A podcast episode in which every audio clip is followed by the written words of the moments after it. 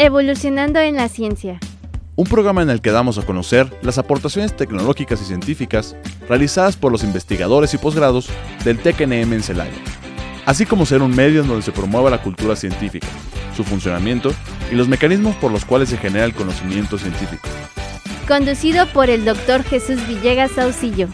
Sean ustedes bienvenidos a Evolucionando en la ciencia.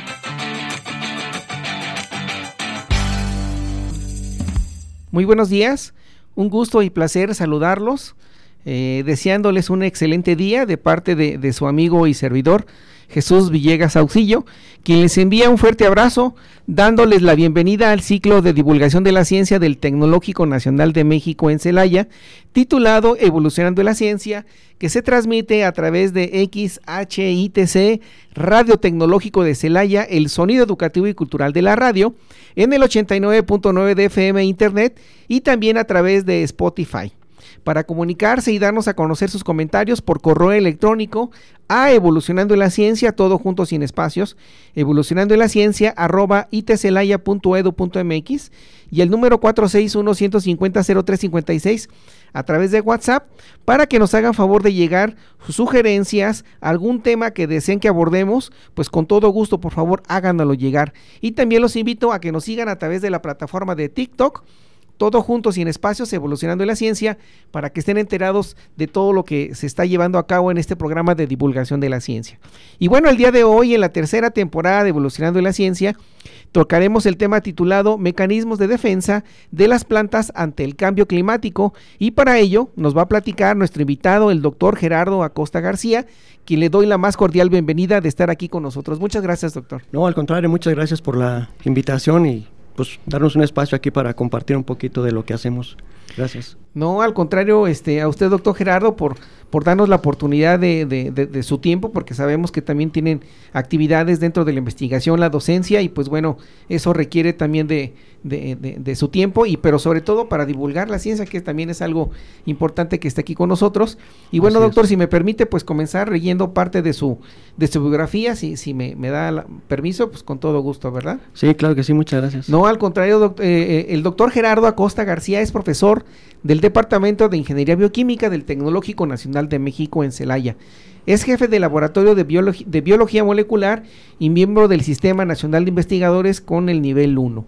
Estudió la licenciatura en Ingeniería Bioquímica en el Tecnológico o en el Instituto Tecnológico de Celaya, anteriormente así es como, como se llamaba. Uh-huh. Obtuvo el grado de doctor en Ciencias en Biotecnología de Plantas en el Departamento de Genética del CIMBSTAP del Instituto Politécnico Nacional, Unidad Irapuato.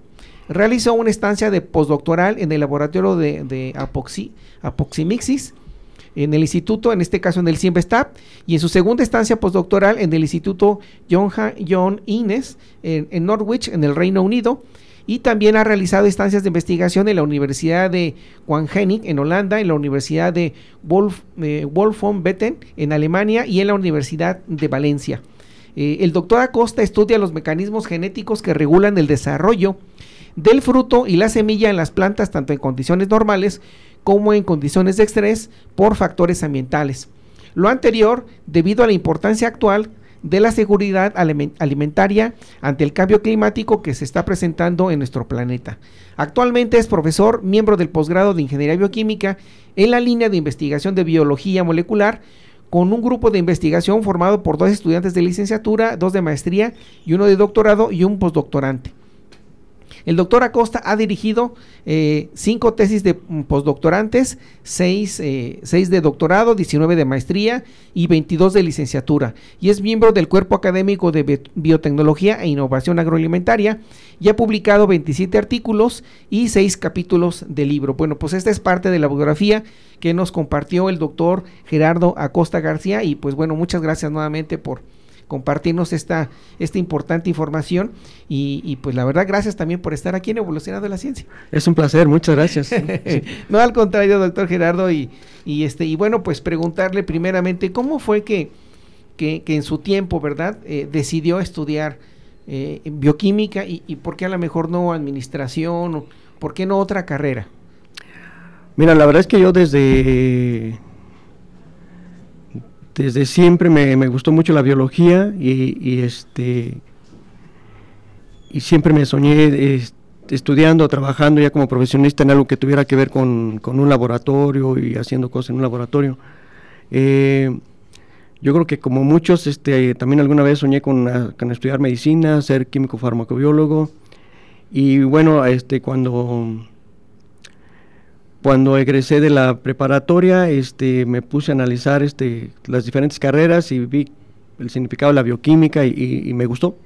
Entonces me vine aquí al Tecnológico de Celaya y la verdad es que de, eh, si me regresara en el tiempo lo volvería a hacer. Este, a mí la bioquímica es una área que me apasiona muchísimo porque estudiamos cosas que ocurren en, que ocurren en la célula y que no podemos, este, que aún en, en una... un órgano que es tan pequeño que ni siquiera a simple vista podemos ver, este, todavía no lo entendemos, de tantas cosas que ocurren a, a, de manera diminuta. Entonces es fantástico todo lo que ocurre ahí y que de ahí depende nuestra salud, depende nuestros alimentos, depende, depende la vida. Entonces es. este, a mí me encanta lo, lo, lo que es este, la bioquímica. Sí, okay. Sí, muchas gracias. No, al contrario, a usted muchas gracias. Y luego de ahí pasó a hacer el doctorado, pero por lo que, por lo que leyendo aquí su biografía, Eh, entiendo que directamente se fue a estudiar el doctorado, ¿verdad? Sí, directo, me imagino sí, que es la opción. Sí, no hice maestría, me fui directo al doctorado. A, no sé si todavía existe ese programa. En ese momento había un programa en el que, pues ahora sí que si tú estabas seguro de lo que querías estudiar y qué querías hacer, este, podías aplicar para, para hacer el doctorado directo. Entonces, yo antes había hecho unas estancias de investigación durante la licenciatura aquí en el CIMBSTAP de Irapuato, y de ahí me enamoré de las plantas. De hecho, yo cuando, cuando estaba estudiando yo quería trabajar con, pensaba trabajar con animales, pero ya después de que hice estas estancias este, de verano de la ciencia y estas cosas aquí en Irapuato, pues me enamoré de las plantas y dije, no, pues de aquí soy. Y entonces me fui a hacer el, el, el doctorado, apliqué y afortunadamente sí me permitieron quedarme al doctorado directo. Mm. O sea, había la opción de que te dijeran, este, ¿sabes qué? Este, pues mejor espérate primero la maestría y después vemos, ¿no? Claro. Este, afortunadamente sí me aceptaron y, y, y fue fascinante también el trabajar en el doctorado porque ya te pones a especializarte en un área y, este, y la verdad es que durante este transcurso he pasado por muchas áreas también. Uh-huh. eh, la licenciatura yo hice la tesis trabajando con virus que eran patógenos de, patógenos de plantas. Sí. Y ahí tenía un asesor que, era este, que también se fascinaba con eso, de hecho hasta me decía, vuélveme vuélveme a preguntar porque le encantaba hablar de eso, entonces este, quería estar hablando y hablando de eso. Ajá. Y cuando iba a hacer el doctorado yo tenía la idea también de, de trabajar con, con virus patógenos de planta, porque también uh-huh. me gustaba mucho, pero el doctor con el que yo quería trabajar este, tenía cupo lleno. Entonces en ese momento al CIMBSTAP llega un doctor, este, Jean-Philippe Biel se, se llama, este, uh-huh. que nos habló este, de la reproducción en las plantas y nos habló de un sistema de reproducción asexual en plantas. Uh-huh. Entonces me fascinó y dije, no, ¿sabes qué? De acá soy, este, me, me fui de, para este lado. Así es. Y empezamos a trabajar con, con el desarrollo de la reproductivo en plantas, es decir, con todos los mecanismos que involucran la formación de las semillas, desde que, que se van formando las células hasta que tenemos una semilla como tal, ¿no? Uh-huh. Y de ahí me empezó a gustar el desa- estudiar este, el desarrollo de semilla, y yo siento que sigue siendo algo bien importante, ¿no? Porque, pues, básicamente el ochenta por ciento de nuestros alimentos son semillas. O sea, si hablamos del maíz, del frijol, del arroz, con esos tres, este... y hay muchos, ¿no? Están los chícharos, etcétera. Sí, sí, sí. Este, pues, básicamente es nuestra alimentación. Uh-huh. Y, y los frutos, pues, obviamente también son, están en nuestra canasta básica también. Este, entonces, yo creo que es importante entender los mecanismos que permiten que se formen estos, pues, a, con la medida de entender cómo las plantas nos dan nuestros alimentos y poder tener estrategias para este futuro tan intrigante que tenemos, ¿no? En, en cuanto a la... cómo la población está creciendo y cómo la demanda de alimentos pues está creciendo en todo el mundo también, ¿no? Definitivamente, ¿no? Sí es algo que es muy, muy importante, ¿no? Y bueno, también preguntarle, eh, en relación, eh, estuvo en, en varias instituciones haciendo estancias eh, postdoctorales, por ejemplo, estuvo en, en el Reino Unido, luego estuvo también en Holanda y luego en Alemania y en Valencia. Platíquenos de, de manera así muy, muy general, ¿cómo fue todo toda esa experiencia que de otra manera adquirió en, en esos lugares? Y, y obviamente que todos son distintos, ¿no? Sí, en realidad, bueno, fue fascinante. El, la, bueno, la estancia que fue más, más duradera pues fue la de postdoctoral, que fue en el John Innes en, en, en Inglaterra. Ese instituto pues es de los eh, más importantes en Europa, eh, hablando de... de biotecnología de plantas. Uh-huh. Entonces, pues por un lado estás en un lugar donde conoces mucha gente famosa en el área o que ha hecho contribuciones importantes a la ciencia, y este y por otro lado te das cuenta de que pues son personas y que igual que nosotros y que todos tenemos las mismas capacidades de llegar a donde sea. Y conocí a muchos mexicanos allá. Yo le decía a los chicos eh, apenas en estos días, cuando me fui yo pensé que era de los pocos que se iban, y llego allá y hay un montón de, de compañeros mexicanos. Entonces este dices, no, es que bueno que me vine porque iba a ser de los que se quedaban, ¿no? Entonces este está genial, eh, y aparte la solidaridad del mexicano allá pues también eh, este muy buena. Este me, a mí me apoyaron mucho cuando llegué allá. Uh-huh. Las otras estancias, eh, las de Holanda, Alemania y, y España son fueron estancias muy pequeñas, pero en esos lugares a lo que fui fue a especializarme en distintas técnicas. Uh-huh. Eh, lo que me permitió también ver es que, bueno, por un lado en todos me encontré mexicanos, ¿eh? Eh, entonces este, somos, estamos casi en todo el mundo, yo creo, y, y eso hay que tenerlo en cuenta a la hora de decidir si nos vamos o no nos vamos. Yo creo que hay que irnos. Y este, pero también este, pues te das cuenta de que no es tan difícil, ¿no? Estar en otro lado, más bien luego es el vencer el miedo inicial que te da a, a empezar algo nuevo. Uh-huh. Pero pues yo creo que hay que hacer las cosas aunque te den miedo, porque siempre te van a dar miedo, ¿no? Pero si las haces, ya después se te pasa el miedo y lo, ya después lo empiezas a disfrutar, ¿no? Claro. Porque, por ejemplo, en, en, en Inglaterra al principio, pues sí es, pues el clima es muy diferente al nuestro, hace mucho frío, eso, y mucha, tienes a un poquito caer en la depresión, por, sobre todo al principio, porque los días son muy cortos, ¿no? Sale el sol a las nueve de la mañana y se mete a las tres de la tarde, entonces, este... Pero ya después te gusta, es una, a mí después me gustaba mucho el frío y todo eso, y aprendes a, a, a vivir la vida allá, ¿no? Y, y yo creo que sí vale la pena experimentarlo, ¿sí? No, pues muy bien, muchas gracias por, por hacernos este, partícipes de, de esas experiencias que tuvo la oportunidad de realizar en estos países. Y bueno, si, si nos permite de una otra manera, pues bueno, y entrar un poco más en detalle sobre las relacionado a su, a su, a sus líneas de investigación, a sus proyectos que tienen que ver con mecanismos de defensa de las plantas ante el cambio climático. Y, y bueno, da, aquí me surge la, la siguiente pregunta. ¿Por qué buscar mecanismos de defensa? O sea, ¿qué, qué pasa con las plantas? ¿Qué se necesitan ayudarlas? O para que nuestro auditorio de una otra manera esté enterado, ¿a qué se refiere con eso de mecanismo de defensa para las plantas, no? Porque Eh, sí. podemos pensar que pues simplemente vamos al campo y vemos una planta, ¿no? Que, que empieza a crecer, un arbolito que se desarrolla y da fruto, ¿no? Sí, sí. Hasta ahí es lo que podíamos ver, pero, pero en relación ya específicamente a esto de, de ayudarlos, ¿no? A, a que realmente hagan, eh, como comentaba ahorita, ¿no? Ayudarlos a, a estas situaciones que, que en la actualidad están cambiando mucho, es, específicamente Así con es. nuestro cambio climático. Por favor, si está no hablando. Sí, mira, la verdad es que la, las plantas, a diferencia de, de muchos organismos como nosotros, pues no se pueden mover, ¿no? Entonces, donde ellas crecen tienen que soportar todo lo que, lo que les aparezca, ¿no?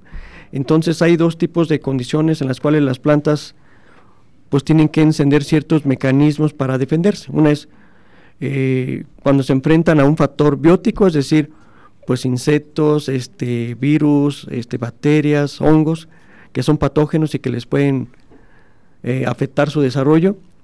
Pero por otro lado están los factores ambientales, es decir, también este, las plantas este, no son, toleran hasta cierta, hasta cierta temperatura, es decir, si le subes mucho la temperatura, pues no van a, se te, se te mueren. Uh-huh. Este, si le bajas la temperatura también, este, las heladas, todo eso, este, pues también se te mueren. Entonces, eh, ante todo eso, las plantas tienen que generar ciertos mecanismos que les permitan subsistir. Eh, ahora con el cambio climático, eh, bueno, primero el cambio climático nos referimos al cambio de temperatura que está eh, ocurriendo en todo el planeta, ¿no? Y, y yo espero que ya todos estemos conscientes de, de, de que esto es real y que está ocurriendo, ¿no? Porque hasta no hace mucho creo que todavía había gente que no lo creía. Pero el cambio climático se está dando en todo el planeta, ¿no? Eh, eso involucra eh, que las temperaturas estén más elevadas en ciertos sitios e incluso más bajas en otros donde antes no lo estaban. Eh, uh-huh. Entonces, por ejemplo, en México, este, pues no, yo de niño nunca me acuerdo que cayera nieve en ningún lado del país, ¿no? Y ahorita ya es muy normal que en el norte haya nieve, y no solo en el norte, sino en Acá este, en el centro del país están empezando a caer nieve sí, también, ¿no? Nevada, sí. Eh, y en otros lugares pues está subiendo la temperatura, ¿no? En Baja California, en Sonora hablaban de cuarenta y cinco grados, este, ahora por ahí por mayo, ¿no? Entonces, uh-huh, sí, sí. pues cómo van a crecer las plantas, ¿no? Y entonces tenemos que pensar que las plantas son nuestros alimentos y tenemos que buscar estrategias que permitan a las plantas este, pues, subsistir a, esos, a estos fenómenos. Eh, ahora tenemos otro problema que es el, eh, el que los alimentos nos alcancen. Entonces este, las plantas producen alimentos y en la medida que el cambio climático o que el clima no les permita Este, desarrollarse completamente, pues no forman los frutos o las semillas o el alimento que necesitamos y podemos tener problemas en un futuro. Uh-huh. Eh, nos tenemos que sentar a, pero así como yo, mañana, ¿no? Este, sí. eh, a buscar estrategias que nos permitan eh, pues planear qué vamos a hacer, ¿no? Seguimos creciendo, por ejemplo, hacia, hacia suelos fértiles, ¿no? Y cuando los, y los suelos no fértiles son los que se están quedando ahí, cuando debería ser al revés, porque, porque entonces ¿dónde vamos a sembrar? ¿Dónde vamos a crecer nuestros alimentos? Y, y creo que no estamos pensando en eso. Eh, eh, debemos valorar, ¿no? Entonces las plantas, eh, volviendo a las plantas, pues las plantas tienen algunos mecanismos que les permiten este, poder tolerar más. Por ejemplo, las sí. plantas este, en condiciones de sequía, algunas, este, sus raíces este, las, las tienden a ser como más abundantes, a, con la finalidad de abarcar una mayor área y poder a, pues absorber la mayor cantidad de agua que se pueda de los suelos. Así es. En las plantas también hay unos, unas estructuras en las hojas que se llaman estomas. Esos estomas son como poros, entonces se abren y cierran. Eh, las plantas a través de estos poros transpiran, liberan este oxígeno y otra de las bondades que tienen es que absorben dióxido de carbono, entonces es una bondad que tienen, eh, pero también pueden liberar agua a través de estos estomas. Entonces otro de los mecanismos que tienen las plantas eh, es cerrar estos estomas para retener todo el agua que el agua que tienen y poderla este pues almacenar y sobrevivir. Obviamente esto involucra pues que se disminuye un fenómeno que se llama fotosíntesis, este y entonces los alimentos o los frutos que dan son menos o no dan, entonces también tiene, tiene esa, esa consecuencia. Entonces nosotros en el laboratorio lo que estamos es tratando de abordar estos temas en, en dos sentidos. Estamos, nosotros trabajamos con ingeniería genética, entonces buscamos, eh, sobre todo estamos con genes, aunque también aplicamos luego ciertas sustancias a las plantas, sí. eh, pero lo que buscamos principalmente es, por un lado, es hacer que las plantas sean más tolerantes tanto a condiciones de estrés por sequía como estrés por frío. Okay. Cuando hablamos de estrés, es nomás condiciones que no son favorables para que la planta crezca. Ya sí, se habla condiciones extremas también podemos llamarlas. Así es, ¿verdad? Sí. Y este y por el otro lado también buscamos genes que tienen que ver con el desarrollo de los frutos y las semillas, uh-huh. con la finalidad de buscar este, pues qué qué genes, por ejemplo, tienen que ver con este desarrollo que pudiéramos emplearlos para hacer que las plantas produzcan más. Okay. Es decir, eh, que tú puedas decir, ah, en el mismo espacio y con el mismo número de plantas, ahora yo produzco más, más semillas o más frutos, uh-huh. ¿no? Porque es. pues es como lo, lo, que, lo que estamos tratando de hacer. Y es a los que la mayoría de los experimentos o los proyectos de los chicos que trabajan en, en el grupo de investigación sí. se están enfocando. Muy bien. Y, este, y, y entonces, si fuera tan amable, doctor, de, de explicarnos un poquito más, entonces eh, quiere decir que, por ejemplo, a la, a la semilla, ustedes la, la abren, ¿verdad? La, la, o sea, la, la, la revisan, vamos a llamarlo así, ajá. para ir comprendiendo, y, y, y se van de una otra manera a, a su estructura, o sea, a su, a su, a su D N A, ¿sí es correcto? Así es, sí, y sí. ahí es donde ustedes empiezan a hacer este cambios a esa estructura para que sean más fuertes, para que sean más resistentes. Si nos podía explicar un poquito más, doctor, si es lo sí, correcto, por favor. Sí, sí, a nivel de génesis es lo que hacemos. Okay. Agarramos este, la, las semillas, tanto en etapas muy tempranas como en etapas ya tardías, y buscamos qué genes son bien específicos o que funcionan de manera muy específica en estas etapas de desarrollo. Ajá. Y luego lo que hacemos es este, afectar estos genes eh, para ver cuál es su función. Yo lo asemejo mucho con cuando platico a los chicos este, con, con un auto, es decir, si tú agarras, tienes un auto y jalas un cable y después de jalar ese cable ves que no encienden las luces, pues ya sabes que ese cable es importante para las luces. Uh-huh. O si jalas otro y el carro no enciende, pues ese cable es más importante todavía porque ni siquiera enciende el carro. Uh-huh. Entonces eso es lo que hacemos nosotros acá. En, identificamos algunos genes, lo que hacemos es afectar su función y vemos qué le pasa a la planta. Decimos, ah, pues cuando afecto este gen se forman menos semillas. Entonces este gen es importante para el desarrollo de las semillas. Y también okay. puede ocurrir al contrario. Afecto este gen y se forman más semillas. Entonces sabemos que este gen es, podemos pensar que es como un represor del desarrollo de las semillas, que de alguna manera limita hasta dónde va a llegar el número de las semillas. Entonces así es como trabajamos. Okay. Este, en algunos casos este, haciendo que el gen no funcione y otros haciendo que, que funcione más funcione. tiempo. Okay. Eh, a, de los modelos con los que trabajamos en el laboratorio, trabajamos con, con chile, trabajamos con amaranto. Okay. Pues el chile, pues ya sabemos que es bien importante en nuestra comida, ¿no? Este, yo creo que no hay casa en donde no haya sí. este, alguien que le guste el chile. Definitivamente. Y este, y no solo eso, el chile también este, pues eh, sobre todo los que ya estamos grandes, este, podemos ir a la parte de, de donde están los cosméticos y los ayudantes para que no se caiga el pelo y podemos encontrar productos derivados de chile, por así ejemplo. Es, así es. Hay este, hay los gases estos para, para defensa, este, pues también son producidos a partir pues de chile. chile. Entonces ya el chile, eh, bueno, se me olvidaba también, este, hay un compuesto que se llama capsaicina que también se puede usar este como, como antibiótico. Okay. Se usa como antibiótico en animales. Entonces ya el chile tiene mucha importancia no solamente para la alimentación, sino tiene otros, otros usos que Uh-huh. que podemos encontrar y entonces por eso nos interesa. En el caso del amaranto, el amaranto es una planta súper bondadosa, eh, y no solamente eso, sino es bien nutritiva, es de los cereales, este, yo pensaría que es el más, nut- más nutritivo, uh-huh. el valor nutricional, sí. comparado incluso con maíz o con otros cereales, eh, por eso es importante como irle dando más importancia al, al, al consumo de amaranto, y además es una planta que es muy tolerante a la sequía, comparado también con los demás cereales. Entonces okay. nosotros creemos este, que en algún momento el cereal, el, el amaranto va a tener que tener mucha importancia por, precisamente por el cambio climático que se está dando. Sí. Y entonces, pues en el amaranto también estamos buscando genes que tienen que ver con el desarrollo de la semilla, pero también nos interesa genes que le dan esa tolerancia al estrés, este, no? al estrés por sequía. Así es. Trabajamos con otra planta este, que se llama este Arabidopsis, bueno, Arabidopsis thaliana es el nombre completo. Okay, sí. Y esta planta es como la es la planta modelo para los que trabajamos con plantas, así como los que trabajan con animales, luego trabajan con mosca o trabajan con ratones, uh-huh. y lo que encuentran de ahí luego tratan de extrapolarlo a animales superiores.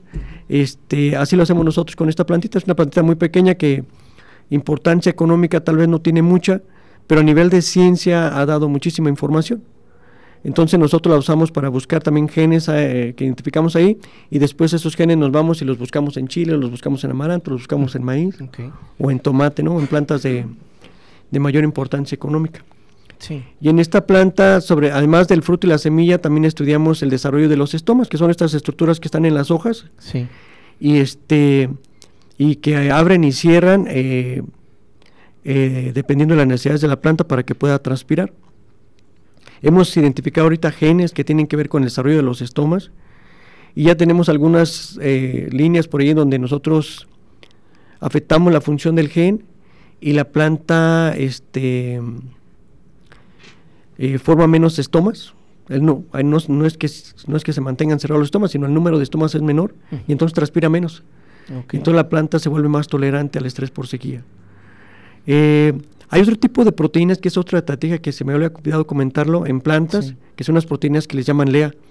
Estas proteínas lo que hacen es unirse a las a otras proteínas para que aunque haya déficit de, de agua, no cambien su conformación y las proteínas puedan seguir haciendo función, su función a pesar de que no haya la suficiente agua. Okay. Y entonces estamos trabajando con esas proteínas también. Y hemos encontrado que estas proteínas este, también están relacionadas incluso, no solo con el desarrollo de los estomas, sino también con el desarrollo del fruto. Okay. Entonces ahorita todo lo estamos, aunque lo luego lo manejamos por separado, genes que tienen que ver con sequía y genes que tienen que ver con el fruto, uh-huh. pero ahora lo que estamos haciendo es conjuntar. Entonces okay. ahora decir, ah, pues ahora lo que quiero saber es, en condiciones de estrés, este, ¿qué función tienen estos genes o qué genes ayudan a las plantas a que sigan formando frutos? Okay. Porque ahora lo que nos interesa es en condiciones de estrés, no en condiciones normales. Sí. Porque la, la, pues es, los cambios climáticos son los que nos están llevando, ¿no?, a, a que estemos considerando eso. eso okay. sí. Muy bien, doctor, pues si, si me permite, vamos a un, un corte propio de Radio Tecnológico de Celaya y regresamos en unos minutos para que nos siga platicando sobre, sobre este tema tan interesante que se llaman mecanismos de defensa de las plantas ante el cambio climático con nuestro invitado, el doctor Gerardo Acosta García. Regresamos en unos minutos. Muchas gracias.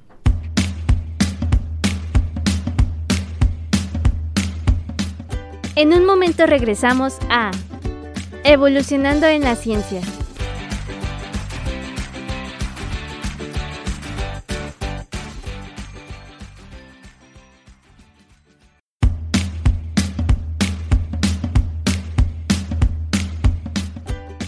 Estamos de regreso en Evolucionando en la Ciencia.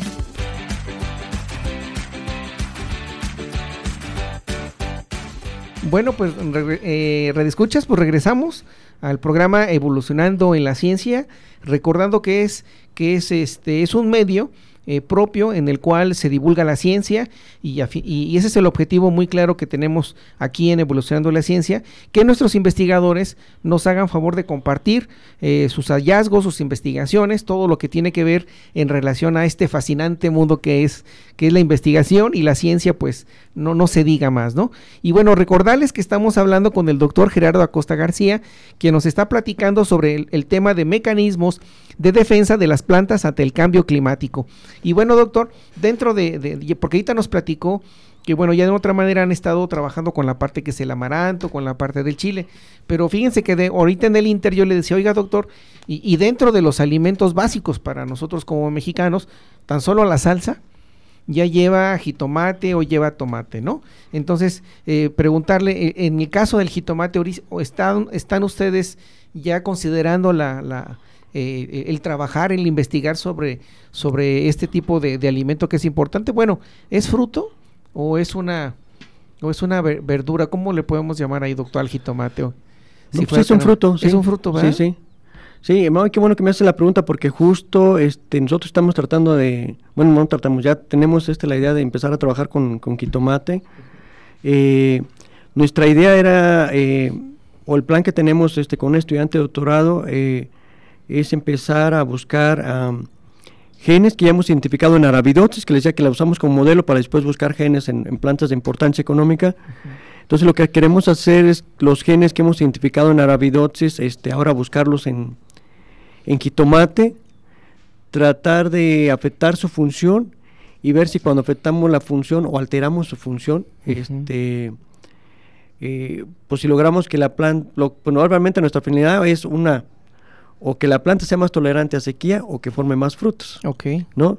Este, y eso es lo que buscaríamos con el, por modificar la función de estos genes. Eh, ahorita está en planes el, el proyecto, pero Pero, pero sí lo vamos a hacer. Más bien lo que estamos diseñando es como la estrategia de, de cómo lo haremos. Okay. Hay una tra- estrategia que está de, bueno, que no tiene mucho, que empezó a surgir, eh, que se llama, le llaman CRISPR-Cas, okay, que nos permite editar el, modificar un poquito el, el A D N de manera muy dirigida. Sí. No fácil, pero sí de manera muy dirigida, este, en una secuencia que a nosotros nos, al, nos interese. Okay. Muy bien. Entonces queremos intentar hacer esa... Eso con jitomate, sí. Muy bien, no, no, pues muchas gracias por compartirnos esta información. Y bueno, pues radioescuchas, a alguien que esté interesado en, en estos temas, pues bueno, por favor, eh, eh, acérquese con nosotros. Y, igual, doctor, si me permite, compártanos su, su correo electrónico, si fuera tan amable. Ah, sí, claro que sí. Para que mi, nuestro auditorio... Mi correo es gerardo.acosta, arroba, y latina, t de Tomás, Celaya, punto edu, punto mx. Eh... Ahí con gusto yo les contesto todo lo que, las dudas que tengan, o si gustan visitarnos, pues son, siempre serán bienvenidos para que vean qué es lo que hacemos, ¿no? También es, por ahí tú ya lo mencionaste, pero estamos, pertenecemos al posgrado de Ingeniería Bioquímica. Sí, claro. Entonces tenemos también una maestría, un doctorado, donde uh-huh. pues también los estudiantes se pueden involucrar y en, en los proyectos de manera más, este, más directa, ¿no? Sí. Y sí, pues siempre nos hacen falta gente con nuevas ideas y nuevos... Claro. Nuevos talentos. De, definitivamente, sí, sí. Doctor. Sí, le de una vez ahorita aprovechando, ¿verdad? Que, que se dio aquí el espacio sí, sí, para, sí. para hacer, eh, hacer mención, invitar a nuestro auditorio, estudiantes o, o incluso algún investigador que desea hacer alguna colaboración, pues con Así todo es. gusto, ¿verdad? Yo creo que es, es importante. Aquí en el Tecnológico están en el, en, nos comentaba que están en el, en el laboratorio, ¿verdad? ¿Eh? de, de qué do- biología molecular. De biología Está. molecular.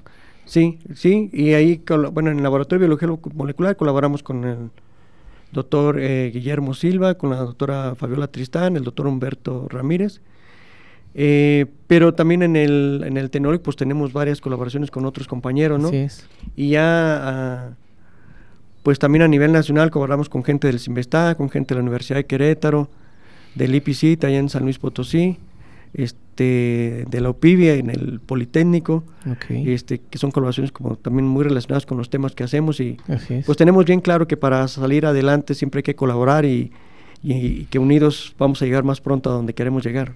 Sí, de, definitivamente es algo muy muy importante porque el, el hacer solo las cosas eh, no no es nada, no es no es muy no muy bueno que digamos, ¿verdad? Pero pero siempre tener alianzas, Así yo creo es. que eso es lo más importante, ¿no? Porque ahí com- eh, se comparten conocimientos, eh, pues i- investigación y no te diga más también la parte tecnología, avances, qué sé sí. yo. Bueno, doctor, y bueno, regresando al tema, porque aquí me, nos, como que yo lo, lo distraje un poquito de la cuestión de, de pues de, de este tema de mecanismos de defensa de las plantas ante el cambio climático, y bueno, nos comentaba en este caso hace ratito, nos daba la explicación de que ya está en puerta y la investigación relacionada al jitomate, que ya tiene la parte del chile y lo relacionado a la, al amaranto, pero y preguntarle aquí, doctor, ¿con cuánto tiempo se llevan ustedes o, o, o cuánto es el tiempo mínimo, máximo, que se llevan para obtener estos resultados en estas investigaciones? Porque no sé si a lo mejor ya después de que se modifica eh, parte de la semilla, se planta y ya después se ven los resultados, ¿verdad? O no sé si me equivoco, o, o por favor este... corríjame para... para entender un poquito cómo es ese proceso, doctor. Sí, no, en realidad sí requiere tiempo, ¿eh? Por eso esto que hacemos también requiere de mucha pasión por lo que hacemos, ¿no? Mucho, okay. que, que te guste mucho lo que hacemos para que, para que se disfrute, ¿no? Eh, y el trabajar en biología molecular, este, en ingeniería genética, pues, pues también es un reto. O sea, lo, lo bonito y, y a la vez lo difícil es que cada día es un reto. Entonces, cada experimento que haces, pues por eso le llamamos así, porque nunca, muchas veces no salen los experimentos, ¿no? Entonces, muchas veces sí toma tiempo, pero... Por ejemplo, la estudiante de doctorado, pues normalmente se tardan cuatro años en, en su proyecto y más Así o es. menos lo que toma en, si todo sale bien, este, en generar este, pues un material vegetal que, que de interés, ¿no? Claro. Obviamente hay gente que, que llega y lleva con muy buenas manos y, y, y las cosas salen más rápido, pero normalmente pues sí toma, toma su tiempo, porque aparte, pues son cosas donde tienes que tener todos los controles, tienes que estar seguro de lo que estás haciendo y hacer varias pruebas, te digo, con diferentes métodos para llegar a lo mismo y uh-huh. confirmar que, que sí tienes razón, ¿no? Primero uh-huh. te tienes que convencer de que lo que estás haciendo sí es cierto, porque muchas veces tenemos ahí un, algunas ideas, pero pues tenemos que demostrarla que sí está ocurriendo. Así es. Sí, que es la parte de la experimentación y los resultados. Sí, ¿no? Sí, el, las evidencias de que lo que, lo que tú crees que está pasando sí está ocurriendo sí. en realidad. Entonces... Eh, pues siempre buscamos que de diferentes maneras, yo decía silenciando el gen, pero a lo mejor el, el gen también decimos, ah, pues es que este gen cuando lo, cuando lo apago hay menos frutos, pues ahora voy a hacer que el gen se exprese más para ver si hay más frutos. Así es. Y es como otra forma de confirmar que ese gen es el, el que está actuando ahí. Uh-huh, sí. Y en muchos casos nos topamos con que no es solo un gen, sino son varios genes los que tienen, los que están actuando en ese proceso. Okay. Y entonces es cuando se empieza como a complicar un poquito todo, ¿no? Pero, sí. complicar y a la vez pues te emocionas porque te, te, te es un reto mayor el que tienes que, que resolver. Así es. Pero yo creo que, bueno, yo veo a los chicos, este, una vez que se involucran en esto, se fascinan y, y quieren seguir ahí buscando y pues, resolviendo eh. preguntas este que, que van surgiendo, ¿no? Porque aquí siempre surgen más preguntas también. Así es. Que resolver, pero por lo importante es mantenernos también enfocados a qué es lo que estamos buscando. Sí, definitivamente yo creo que es algo que, que, que a final de cuentas la investigación, pues es, es, es pasión, ¿verdad? Es, es tiempo, dedicación y, y de otra manera, pues eh, si le gusta a uno, pues hacerlo, ¿no? Con, con sí. gusto sobre todo, ¿no? Porque yo creo que de una otra manera así es como se dan los resultados. Así Cuando es. uno le pone empeño, deseos, ganas, yo creo que ya va in, incluido parte del, bueno, no sé, me atrevo a decirlo, como parte de, de los resultados que uno quiere obtener, ¿no?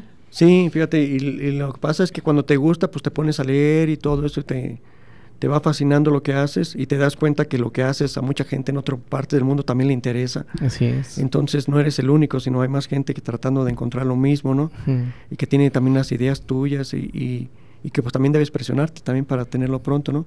Sí. Pero eso también te permite el estar leyendo, te permite... Hay, hay un concepto ahí que se llama serendipia, ¿no? Que es este... que muchas veces este buscas una cosa y encuentras otra.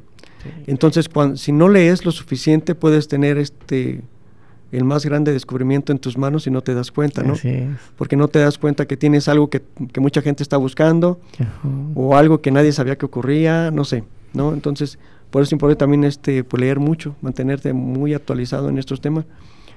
Y ahorita, aunque dice uno con el con el internet y la tecnología es muy fácil mantenerte enterado, también es cierto que la cantidad de información es muchísima. Ah, sí. Entonces, sí, este, sí. es bien difícil mantenerte actualizado. Entonces, si descansas un poquito, este, te vas a perder de mucho, porque sí, cada día sale algo nuevo y a alguien se le ocurrió otra cosa y, y t- también te tienes que dar cuenta si lo que tú dices que ocurre ya alguien lo demostró, ¿no? Entonces. Así es. Eso es lo interesante, ¿verdad? Sí, sí, entonces, este, porque sí. dices, ay, pues que las ideas no, no se van a ocurrir nada más a mí, sino a más gente se le pueden ocurrir, entonces hay que, también es un poquito de, de esa presión, de que bien, no te van a ganar las ideas. Sí, y, y, y si me permite, doctor, gracias por sus comentarios, y, y preguntarle cu- cuál es el, el cuáles son la, la, la evolución de, de, del doctor Gerardo Acosta García, hacia dónde va, cuáles son sus trabajos futuros, ya nos comentó algunos, pero si nos pudiera ampliar un poquito más. Sí, mira, bueno, mi, mi idea sí es lograr, eh, bueno, pues identificar ge- no solamente genes importantes, sino más bien, eh, otra de las cosas que hacemos, no solamente a nivel de genes, porque se me olvidó comentarlo, es que también trabajamos con un grupo de moléculas que se llaman hormonas vegetales. Ah. Entonces, las hormonas vegetales también son uno de los, o sea, sabemos que son uno de los mecanismos que las plantas encienden, también para cuando se sienten en condiciones de estrés, o sea, el, el estrés lo, lo van a censar las plantas pues en la membrana o en la pared celular y de ahí mandan señales hasta el interior de las células para que se activen mecanismos de respuesta al, est- al estímulo que están recibiendo. Entonces, uno de esos mecanismos de respuesta pues son las hormonas o fitohormonas, uh-huh, porque esas tienen la capacidad de activar varios mecanismos en toda la planta. Entonces, lo que nosotros también estamos ahí un poquito jugando es aplicando hormonas a las plantas, sí, y viendo qué pasa con ellas. Eh, y ahí no estamos hablando de genes, sino simplemente más bien las aplicamos directamente con una aspersión y estamos jugando ahí de uh-huh, distintas condiciones. Sí. Tenemos ahí algunos resultados que de hecho hicimos con, con productores de Chile en, en Silao. Okay. Y que nos fue muy bien porque se incrementó el rendimiento, uh-huh, este, y ellos, de hecho, nosotros terminamos el proyecto y ellos lo siguen aplicando ahorita. Okay, qué bien. Entonces esas cosas pues te dan gusto porque es bueno, pues ya alguien que por lo menos lo que hacemos en el, sí, en el laboratorio le sirve, ¿no? Entonces a mí me gustaría lograr encontrar más cosas que, que puedan servir allá afuera, o sea, es decir que dice, ah, pues este, lo que están usando estos productores, este... Lo, se nos ocurrió en, en nuestro grupo, ¿no? Este, eso, uh-huh, eso me gustaría poder, poder ayudar con eso, ¿no? Claro. Y ahorita yo tomo el tema mucho del cambio climático porque yo creo que debemos tomarlo en cuenta, ¿no? Ahorita hablamos de esto, pero el estrés por, por sequía se nos viene, ¿no? Ah, con todo y las lluvias que tenemos, tenemos eh, sí, sí, escasez, sí, de agua. Entonces, pues debemos de cuidarla y todo eso en casa, ¿no? Y creo que luego no somos conscientes de eso. Entonces, eh, El, el, el cambio climático se produce por, normalmente lo relacionamos con el dióxido de carbono, ¿no? El, sí, que tiene que ver con el smog y todos los, estos gases que producen también las empresas, pero también por ejemplo está el metano, el metano también es, es de los que más este efecto tienen en el calentamiento global, uh-huh, y este y pues ya hay algunos informes por ahí donde, donde pues menciona, ¿no? Como este gas también es producido por, por ejemplo, con, pues con el ganado, ¿no? Cuando eh, tenemos que disminuir el consumo de carne, yo creo, para, sí, pues que se disminuya la cría de ganado, porque el ganado, tanto el excremento como los mismos animales producen este gas, sí, y este gas tiene un efecto mucho mayor que el dióxido de carbono, ¿no? Entonces hay muchas cositas que podemos ir haciendo de manera individual, sí, pero que seguramente contribuya a que este cambio climático por lo menos no sea tan rápido, porque las plantas tienen la capacidad de evolucionar o de adaptarse, sí, pero ahorita la estamos sometiendo a un estrés muy rápido, es decir, pues no tan rápido pueden evolucionar o generar mecanismos que les permitan sobrevivir. Sí. Tenemos que, pues, que buscar estrategias, ¿no? Que, y urge, sí, todo urge, es el problema. Por ahí había un reporte donde decía que el que para deberíamos de reducir el dióxido, que para el dos mil treinta deberíamos de, de haber este redu, reducido la, la producción de dióxido de carbono al cincuenta por ciento, y para el dos mil cincuenta ya no deberíamos de producir dióxido de carbono, y dos mil treinta pues es mañana, ¿no? Este no, ya. Está, está bien complicado. Sí, sí, sí, no, son, son situaciones que de otra manera pues son preocupantes, pero bueno, lo, lo importante es que haya instituciones y, y personas que de una u otra manera están luchando por lograr eso, ¿no? Y esperemos que, que pues las demás que, que de una u otra manera pues tengan las herramientas para poderlo hacer, porque de una u otra manera pues también, ¿verdad?, implica tecnología, investigación y, y bueno, pues otras cosas que también son importantes que, como, como comentaba, de los animales, pues eso es también parte de, de nuestra alimentación. Entonces me imagino que yo creo que debe haber investigaciones que se están enfocadas a pues a tratar de ir eh, disminuyendo todo este tipo de situaciones con, con el metano, ¿no? Sí, porque hace tiempo, si no recuerdo, había un, un se estaba había un orificio, ¿no?, en la atmósfera, si no me recuerdo. Sí, sí, sí. Y, y eso que creo que ya lo, lo, lo estaban analizando desde, bueno, básicamente desde la, la estación espacial, y, y de ahí viendo que, pues bueno, hay que tener mucho cuidado con, con ello, ¿no? Porque si llega a, a ser más grande, pues obviamente que nos vamos a, a sufrir daños muy severos a nuestra piel y, y como sí, seres humanos, ¿no? Sí, sí, tenemos que tomar todo, todo eso en cuenta. El, por la temperatura del agua se ha estado subiendo, ¿no? Imagínate el, el mar, tanta agua, ¿cómo se va a subir la temperatura? Sí. O sea, ¿qué cantidad de energía está recibiendo para que suba la temperatura? Y el problema es que, pues eso involucra que cambie la temperatura, eh, la, la fauna y la flora incluso que hay en el mar, pues también se está afectando, ¿no? Sí. Porque ya hay este, los peces están buscando otros sitios donde esté mejor la temperatura para ellos, uh-huh, y entonces los que se comían esos peces ya no pueden comer, entonces ya se, ya hace una cadenita ahí de, de problemas. Sí, entonces, y yo te decía, el, el problema también eh, es que la población sigue aumentando, eh, a, con todo y las guerras y las pandemias, este, la población aún sigue aumentando. Este, por ahí, por ejemplo, para México había... Pues ha, se ha duplicado, la, la, en los últimos cuarenta años se ha duplicado la, la, la población en México, es increíble. Ahorita creo que el reporte de dos mil veintiuno teníamos como, ¿cómo eran cuántos? Como ciento veintisiete mil este, millones, ¿no?, de personas. Y el año pasado ya llegamos a los ocho mil a nivel mundial, ¿no?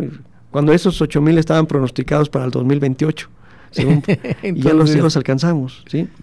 La China, este, más bien India ya superó a, este, a China, pero pues los dos van creciendo, es el problema, ¿no? Así en población. Es. Entonces, pues entonces vamos a requerir más alimentos cada día. Definitivamente, entonces sí es una, una preocupación, pero bueno, lo importante es que aquí en esta casa de estudios hay personas como, como usted, doctor, y otros investigadores y, y estudiantes que están en su laboratorio, que están al tanto de, de llevar a cabo su aportación a la ciencia y, y la verdad que bueno para ello. Y doctor, si me permite, pues bueno, vamos a pasar a, a una a una a otra a otra etapa de Evolucionando la Ciencia, que son preguntas rápidas. Y ello pues con el fin de, de conocer un poquito más quién nuestro quién es nuestro investigador que nos hace favor de, de estar aquí con nosotros en las instalaciones de Radio Tecnológico de Celaya. Y bueno, doctor, preguntarle cuál es su película favorita. Híjole, tengo muchas. Pero yo creo que hay de las películas que, que puedo volver y volver a ver. Hay una que se llama este, bueno, la, esta película de La vida es bella, me gusta mucho, ah, okay, porque es una no? película que creo que, por un lado, te muestra el poder de la mente, ¿no? El poder de, de que tú puedes estar en un entorno, pero tu mente está en otro. Así es. Y entonces este podemos, yo creo que, que muchas veces con el poder de la mente hacer cosas, cosas muy buenas, ¿no? Uh-huh, eh, sí.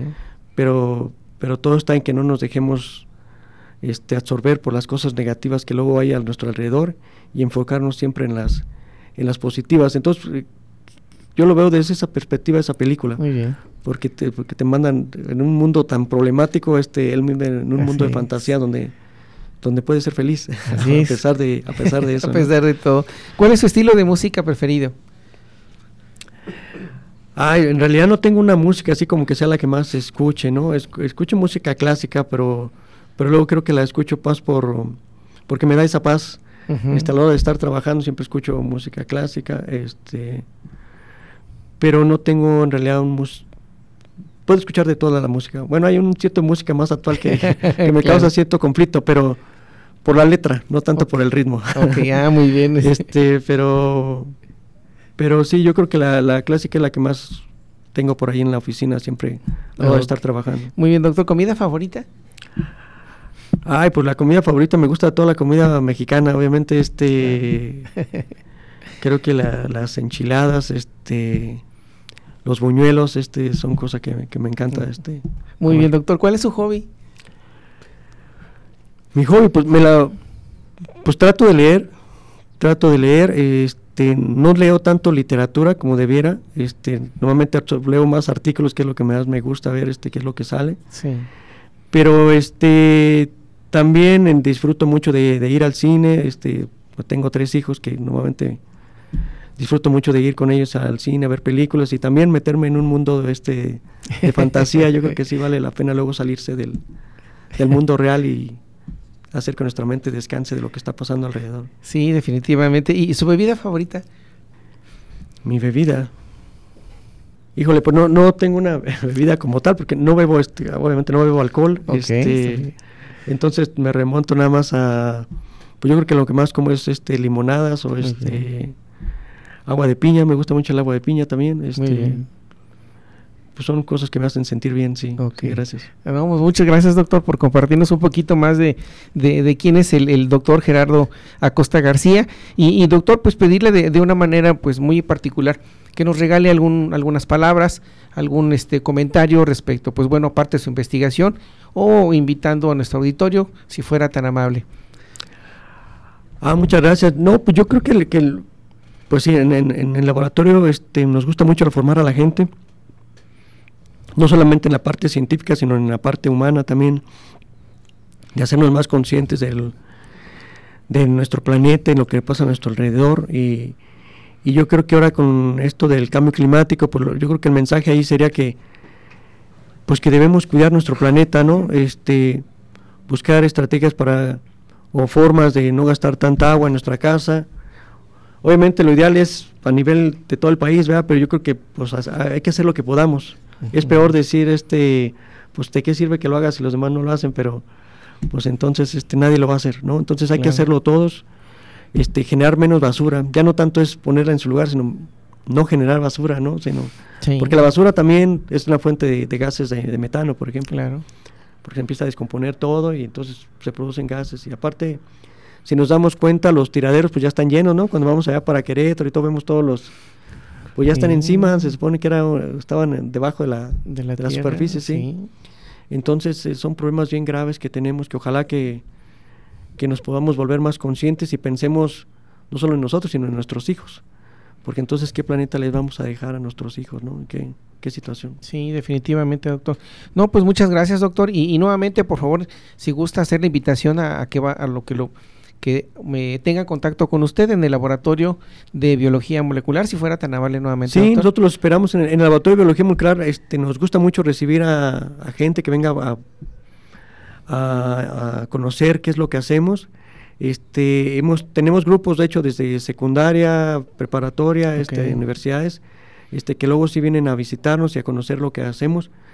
Eh, tenemos ya incluso algunos como pequeños talleres preparados para okay. cuando vienen a visitarnos y pues que un poquito metan las manos en lo que hacemos y, y, sí. y puedan este experimentar qué es lo que vivimos día al día en el laboratorio.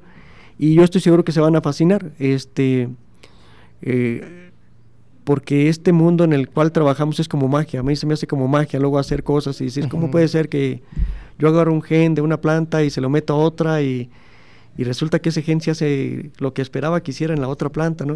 O puedo agarrar, un, hay este, por ejemplo, algunos reportes donde han hecho, por ejemplo, tomado gen, un gen de un pez y, y se lo han metido este a, a fresa, ¿no? Para hacerlas más tolerantes al frío.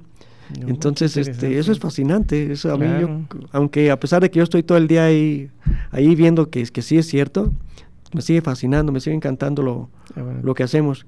Y entonces este, nosotros estamos bien puestos, incluso si nos invitan a ir a algún lugar a platicar, este, lo que hacemos también, claro que también sí. lo podemos hacer. Sí, claro sí. que sí, doctor. Pues muchísimas gracias por hacernos favor de, de, de, de, pues, de darnos y regalarnos un poco de su tiempo para estar aquí con nosotros en este programa Evolucionando la Ciencia, y la verdad no me queda más que agradecerle. Muchísimas gracias por compartirnos parte de sus investigaciones, de lo que está realizando y sus proyectos de una otra manera futuros que, que van a llevar a cabo ahí en el Laboratorio de Biología Molecular. Y bueno, agradecerle al doctor Gerardo Acosta Acosta García por hablarnos sobre mecanismos de defensa de las plantas ante el cambio climático, y también agradecer de una, de una manera también muy importante a nuestras autoridades del Tecnológico Nacional de México en Celaya, a nuestro director, al maestro en gestión administrativa Ernesto Lugo Ledesma, al doctor Gilberto González Gómez, al maestro Teodoro Villalobos Salinas, a la maestra Marta Estrada Sánchez, así como también al ingeniero Analía Ortiz Calderón, al ingeniero Diana Belén Rivera, Roxana Fuentes Galván, José Fernando Sánchez López, Manuel Vadillo Reina, Luis Enrique Arteaga Mate y al doctor Leonel Ayala García. Muchísimas gracias. Los invito a todos los radioescuchas a que nos sigan en la próxima emisión a través del ochenta y nueve punto nueve de F M o internet en celaya punto tecnm punto mx o en Spotify, Radio Tecnológico de Celaya, el sonido educativo y cultural de la radio. Recordar enviar sus comentarios vía página oficial de Radio Tecnológico Celaya en Facebook, y también al correo electrónico de Evolucionando en la Ciencia, todo junto sin espacios, evolucionando en la ciencia, arroba itcelaya punto edu punto mx, y al WhatsApp cuatro seis uno uno cinco cero cero tres cinco seis para que nos hagan favor de, de hacer llegar sus comentarios, sugerencias, o deseen que abordemos un tema en particular, pues con todo gusto lo vamos a realizar. Y bueno, doctor, pues no me queda más que agradecerle nuevamente. Muchísimas gracias, doctor. No, al contrario, muchas gracias por el espacio para compartir. Es un placer estar aquí. A usted, doctor, muchísimas gracias. Recordarles, auditorio, que también nos pueden seguir a través de, de la red que se llama TikTok. Ahí pueden encontrar Evolucionando en la Ciencia, todo junto sin espacios. Bueno, me despido, su amigo y servidor Jesús Villegas Ausilio, sin antes decir la siguiente frase: la ciencia no descansa, evoluciona constantemente.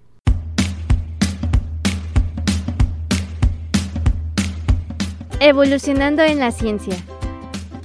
Escúchanos en el próximo episodio a través de Radio Tecnológico de Celaya, el sonido educativo y cultural de la radio.